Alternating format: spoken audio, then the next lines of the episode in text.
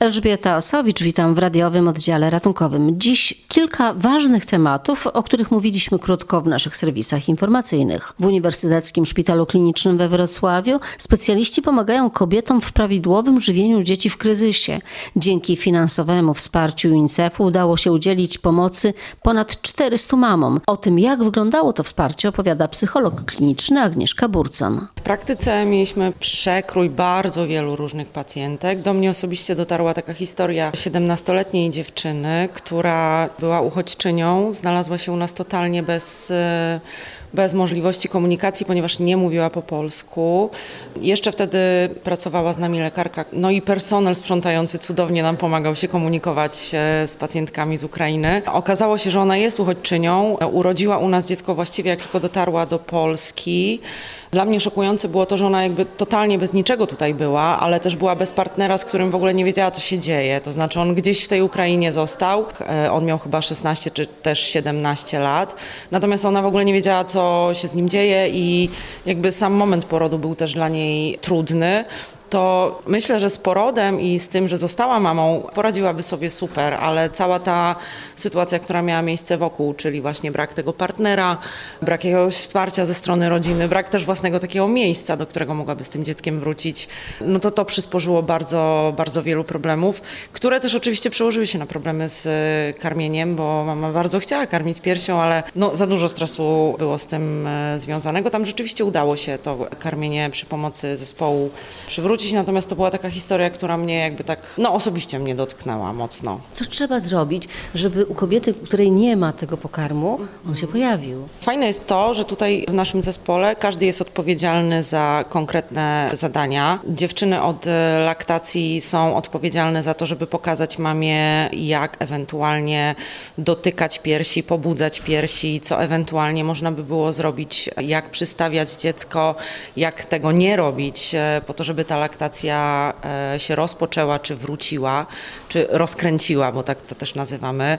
Mamy też e, super dziewczynę od rehabilitacji, która też pomaga mamom, na przykład po trudnych porodach, e, w tym, żeby to dziecko dobrze się dostawiało, znaleźć jakąś dobrą pozycję, czy ewentualnie zrehabilitować samo dziecko, bo dla dziecka to jest ogromny wysiłek, żeby z piersi zaczęło jeść, więc Ania super z dziećmi pracuje, jeśli chodzi o rehabilitację.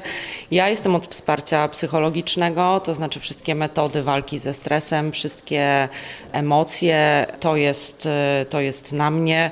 No i Paulina, która jakby koordynuje całym tym zamieszaniem, więc jakby bez niej też to nie byłoby możliwe. I każdy ma swoje zadania, każdy jest e, za konkretną rzecz odpowiedzialny i zespołowo bardzo fajnie to się udaje zrobić, kiedy każdy wie, co ma robić, nie? I też między sobą możemy się zawsze skonsultować i to też jest fajne, nie? Że możemy tutaj dawać sobie znaki, kto czego bardziej by ewentualnie potrzebował. No i to super. Ten stres potrafi tak wpłynąć na kobietę, że potrafi zatrzymać właśnie laktację? Zdecydowanie tak. Zawsze to było dla nas jasne, zawsze to było dla nas e, wiadome. Stres jest czynnikiem, który jest e, odpowiedzialny za pogorszenie się laktacji, nawet za zahamowanie tej laktacji i tutaj no, czasami mniejszy, czasami gigantyczny wręcz wysiłek musi zostać e, włożony w to, żeby ta laktacja została przywrócona.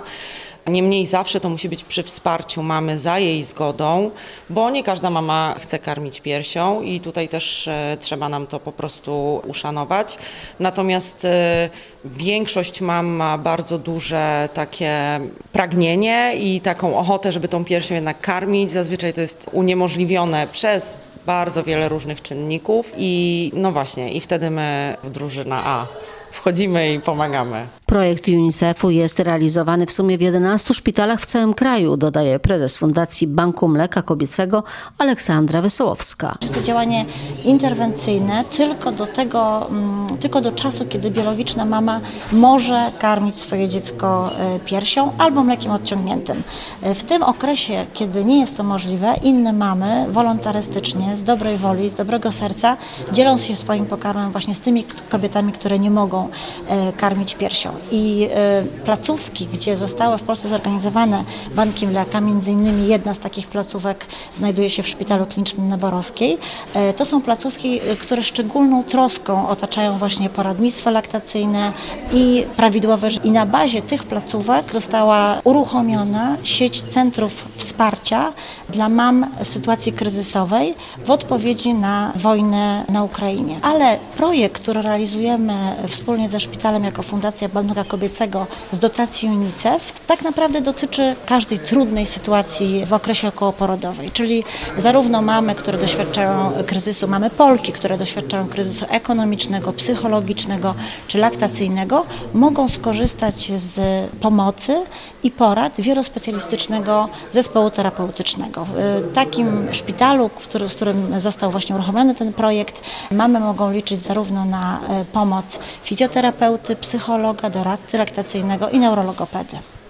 Tutaj 300 osób skorzystało, a w skali kraju?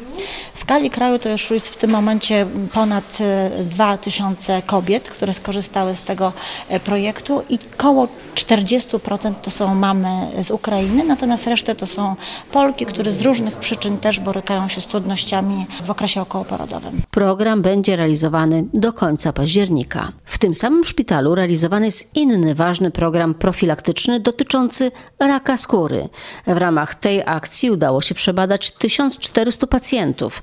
Onkolog dr Jacek Calik w tym wypadku mógł liczyć nie tylko na swoje doświadczenie i wprawne oko, ale także mógł skorzystać z innowacyjnego sprzętu. Tak wygląda wideodermatoskopia, czyli przykładam kamerę, która ma wbudowany polaryzator i widzimy w świetle spolaryzowanym daną zmianę. W powiększeniu. W dużym powiększeniu. Tu mamy najmniejsze powiększenie jest dwudziestokrotne, ale możemy uzyskać nawet 140-krotne. I po strukturze danej zmiany jesteśmy w stanie prawie z pewnością powiedzieć, co to jest. W przypadkach raków mamy trafność 98%, czyli prawie to jest zbliżone do badania histopatologicznego. W przypadkach jest to już troszeczkę mniejsze e, prawdopodobieństwo, ale generalnie w tym badaniem zawężamy tą grupę, która wymaga usunięcia. Więc generalnie stosowanie wideodermatoskopii jest metodą, która zmniejsza ilość niepotrzebnych wycięć. Pan ma to takie pojedyncze akurat e, pieprzyki, ale zdarzają się pacjenci, którzy są usiani? Oczywiście, że tak. Czyli przeciętny człowiek ma około 30-40 zmian na skórze barwnikowych. Natomiast są pacjenci, którzy mają 600, więc generalnie jeżeli przychodzi taki pacjent, to trzeba obejrzeć wszystkie. Natomiast na szczęście to jest krzywa Gaussa, czyli generalnie większość pacjentów ma ograniczoną ilość, więc generalnie oglądamy wszystkie, ale w przypadku właśnie pacjentów z bardzo dużą ilością zmian skórnych, właśnie mapowanie skóry, czyli fotografia całego ciała jest najlepszą metodą monitorowania właśnie zmian skórnych. I potem za rok porównanie tego, tak?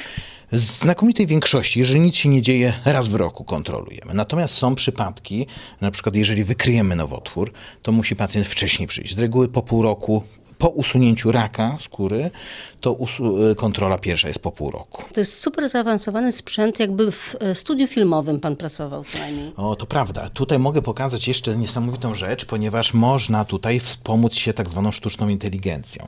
Czyli po e, naciśnięciu tego przycisku e, pojawia się nam taka analiza danej zmiany i jesteśmy w stanie tutaj przeanalizować to jako niezależną drugą opinię. Trafność diagnostyczna sztucznej inteligencji jest na poziomie 94%, czyli jest znakomicie, możemy powiedzieć, że jest lepsza niż przeciętny statystycznie lekarz, nie? Natomiast generalnie nie mówimy o ekspertach, nie? Natomiast to jest jako druga opinia. Oczywiście nigdy się nie opieramy tylko na tym, ale to jest bardzo pomocna rzecz. Czyli rozumiem, że raczej się zgadzacie, ale czasem pan z tą sztuczną inteligencją trochę dyskutuje. Tak, no sztuczna inteligencja się od kogoś uczy, czyli się uczy od specjalistów, nie? czyli od nas, nie? czyli my tworzymy te programy, nie? czyli osobiście też wiele razy byłem zaangażowany w tworzenie takich programów i generalnie sama technika badania, czy analiza i same wyniki te, które trafiają tutaj do tych bazy danych,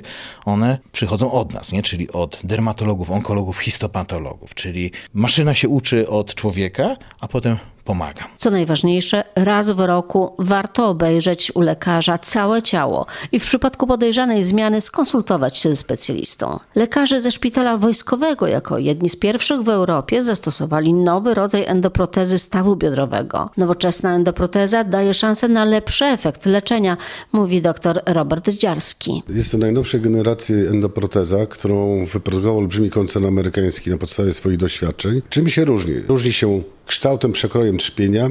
Poza tym ma taką dużą specyfikę, że posiada dwustopniowe jakby miejsca osteointegracji, czyli łączenia się z kością. Czyli to jest różnica w rodzaju materiału, z którego jest wykonana, tak?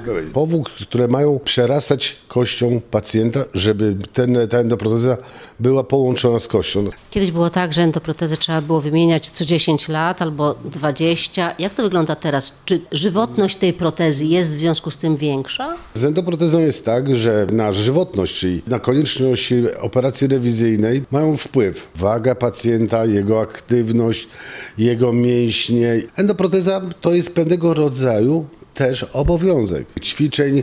To nie jest tabletka przeciwbólowa, to jest coś, co trzeba przestrzegać pewnych obostrzeń. Natomiast na przestrzeni lat tych rewizji się widzi coraz, coraz mniej. W przypadku dużych urazów komunikacyjnych, nierozsądnego zwłażenia na drzewo, na budowie, inne pomysły, bo pacjenci mają różne, dochodzi do złamań okołoprotezowych. To są najtragiczniejsze złamania. Wracając do tej nowej endoprotezy, proszę powiedzieć, co to zmienia dla pacjenta, no i też dla Was, operatorów. To znaczy dla nas, dla operatorów system jest wyjątkowo przyjazny i nie jest jakimś większym problemem. Pierwszy raz narzędzia mieliśmy w ręku, zabieg się skończył w dość szybkim tempie. Dla samego pacjenta jest to nadzieja, że ta proteza będzie mu dużo dłużej służyła. Panie doktorze, ile tych zabiegów robicie rocznie? Jakie są kolejki w tej chwili? Kolejki są u nas no, długie, 4-5-letnie. W niektórych dolnośląskich szpitalach kolejki na zabieg są o wiele krótsze, ale część pacjentów chce być leczona właśnie w szpitalu wojskowym. Tu już decyzja należy do chorych.